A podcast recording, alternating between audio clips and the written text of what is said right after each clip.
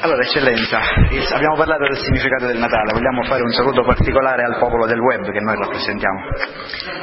Ma vorrei invitare tutti a riflettere quando si trovano davanti al bambino, quando si trovano davanti alla grotta di Betlemme e chiedersi ma quel bambino è veramente colui che mi può salvare oppure cerco altri salvatori?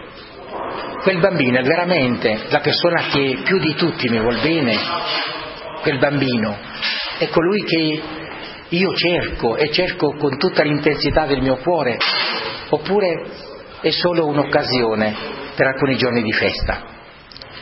Riflettete, trovandovi davanti alla grotta chiedetevi se il Natale è in grado di cambiare la vostra vita se siete disposti a cambiare la vostra vita.